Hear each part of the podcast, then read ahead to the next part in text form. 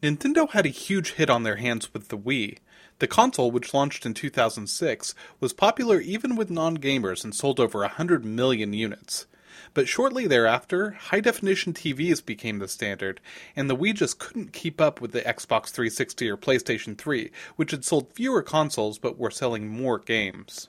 Nintendo finally released their follow-up in late 2012, the Wii U, and aside from the initial rush to buy the console from die-hard Nintendo fans, the market's collective response to the console was, huh? Part of the confusion was certainly the name.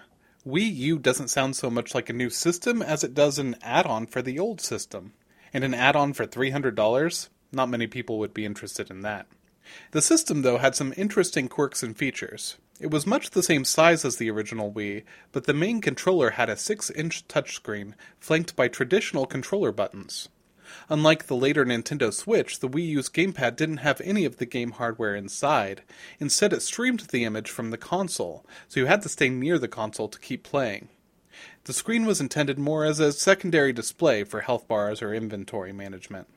The games on the system were of Nintendo's usual quality, with many great titles like Mario Kart 8 and Super Mario 3D World.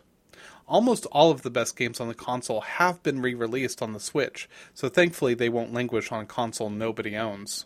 The Wii U wasn't Nintendo's worst console launch. I'm one of the two or three people that actually got a Virtual Boy, too. But by almost any measure, it was a disappointing follow up to one of the most influential consoles of all time.